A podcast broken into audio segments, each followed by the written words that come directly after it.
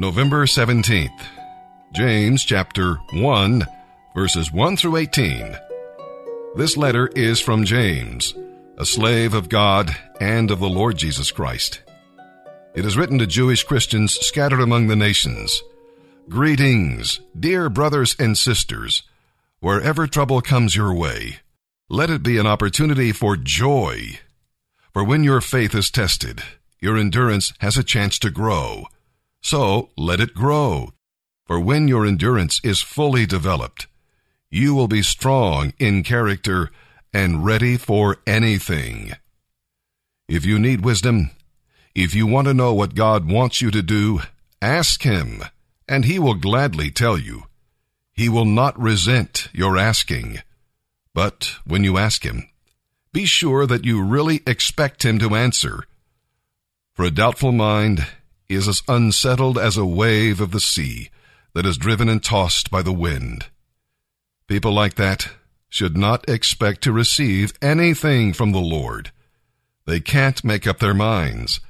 They waver back and forth in everything they do. Christians who are poor should be glad, for God has honored them. And those who are rich should be glad, for God has humbled them. They will fade away like a flower in the field. The hot sun rises and dries up the grass. The flower withers, and its beauty fades away. So also wealthy people will fade away with all of their achievements. God blesses the people who patiently endure testing. Afterward, they will receive the crown of life that God has promised to those who love Him. And remember, no one who wants to do wrong should ever say, God is tempting me. God is never tempted to do wrong, and He never tempts anyone else either. Temptation comes from the lure of our own evil desires. These evil desires lead to evil actions, and evil actions lead to death. So don't be misled, my dear brothers and sisters. Whatever is good and perfect comes to us from God above, who created all heaven's lights. Unlike them, he never changes or casts shifting shadows. In his goodness, he chose to make us his own children by giving us his true word, and we, out of all creation, became his choice possession. Uh, what's up, everybody? Uh, Tuesday morning. Uh, I got uh, two special guests with me today. What's up? what? I got uh, the Joshua Hampton, All right, Ken. and I got Jeffy. Dang it, dude. So, what we want to talk about is uh, our relationship with Christ, but more importantly, right now, is our relationship with each other. Um, us three are really close. Uh, we have we talk about the three, um, and I have my three right here in the room with me right now, uh, minus one. Um, we've struggled together. We've grown together. Uh, we've learned to love Christ together. Um, well, I'm getting choked up just talking about it. Um, yeah, for real. Um, Love you, dude. love you so. Ah, man. Crap, dude. Amen.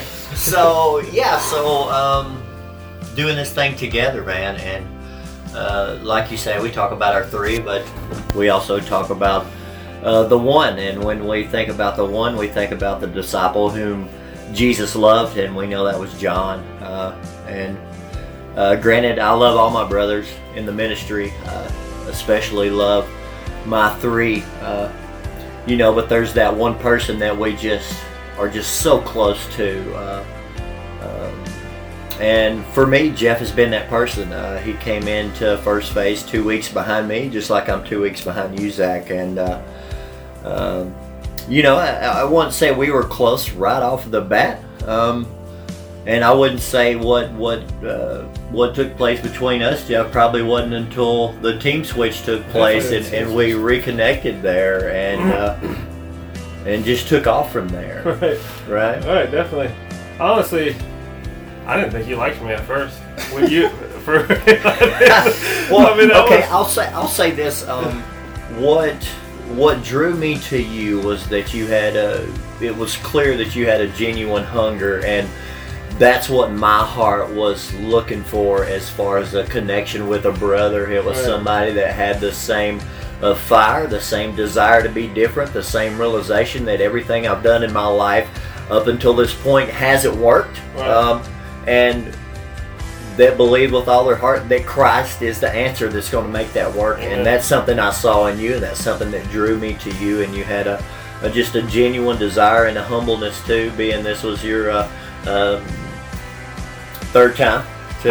to Second time. Third time. Second Uh, time. you know, it, it's cool. We got a few lifers in the ministry, but that's okay, man. You guys are, you guys are getting it together this time, and we're doing this together. And I couldn't be, uh, I couldn't be more thrilled, you know, to uh, to just give God the credit for knowing what He's doing. Uh, I firmly believe that uh, God takes somebody with a need, and He takes somebody that can meet that need, and He gets those two people together. And I think that's what He's done uh, for me and you. You've been my rock throughout this thing, Jeff. You. Uh, now I'm getting choked up. Um, I probably wouldn't have made it if it wouldn't have been for you. Uh, um, you're my dearest friend and my closest brother, and uh, and you'll never not be a part of my life, you know. And so I'm just grateful for you and grateful you've uh, you watched me go through the ebb and flow of uh, doubting my faith, doubting God, and just a absolute wreck. But you loved me through every bit of it and always encouraged me. And sometimes, Jeff, you didn't even have words, man. All you had was a hug and to say, I love you, brother, and you walked this thing out with me, and I just couldn't be uh, more proud, and I couldn't be more grateful to to have you, Jeff. And I love Thank you, you, man. man. Love you too, man. Yeah. I mean, I can. it's the same with me, dude. What? What drew? Obviously, uh, our our friendship like really took off when that team switch happened. We became yeah. house leaders together. Uh, but one thing that uh, that really stuck out to me, like like what you were saying, um, was that your your zeal for God and your want for Him. And I remember some thi- like some instances where I'd be be playing cards and you'd be like, "Oh, you want to play that that jailhouse Prison game. prison games, and it would convict me. Like you could be be knowing about God, and I remember playing uh, Bible trivia, and some of the answers uh, I would I wouldn't know that some of the answers to to a couple of the questions, and it, and it would bother me, and then you would be holding me accountable for not reading my word, and and them are the kind of kind of people that I need in my life. That's gonna that's gonna be like, hey, you're messing up, and you're exactly that that person for me, and vice versa, dude. You've been that rock for me since since then. Um, like I said, I didn't know if he was if you liked me at first, but obviously it was not a true thing. I never would have guessed that we'd have been this close. Um, but uh, you definitely have been my rock. You're someone that I that knows everything about me. I confess all of my my sins to you. You know my struggles, uh, my strengths, and my weaknesses, dude. And I, I can where I'm at and where I'm at with my walk with Christ has a lot to do with you pushing me towards Him. So, Amen. dude, I I'm grateful for you, dude, for real. Amen. Yeah, and you know, and talking about that confession, uh, you know, that's that's really important because uh, you know, uh, just like I know your story, and uh, I know the dark places and the hidden corners. You know mine too. There's things, uh, you know, that you know that uh, apart from Christ, nobody in this world knows, and nor will they ever know. You know, and uh, just the the weight that lifted off of me of having that confidence and that trust in you um, to know that relationship was so secure so solid and that i was so loved for you and that i, I truly felt loved enough that i could bear uh, this darkness that i could bear this shame uh, to you and that you would look at me no different and you would love me and you uh, and you did that. So i just want to tell you thank you and i'm you know i just look forward to not only the rest of this ministry with you but the rest of our lives Amen. and to see what our futures hold and what god's uh, going to do you know and i thank you for holding me accountable you know we all get wayward at times it's like dude this is this ain't who you are you know um, uh, be who God's called you to be and, and spur each other on. And so uh, I love you, man. Love you too, dude. Yeah.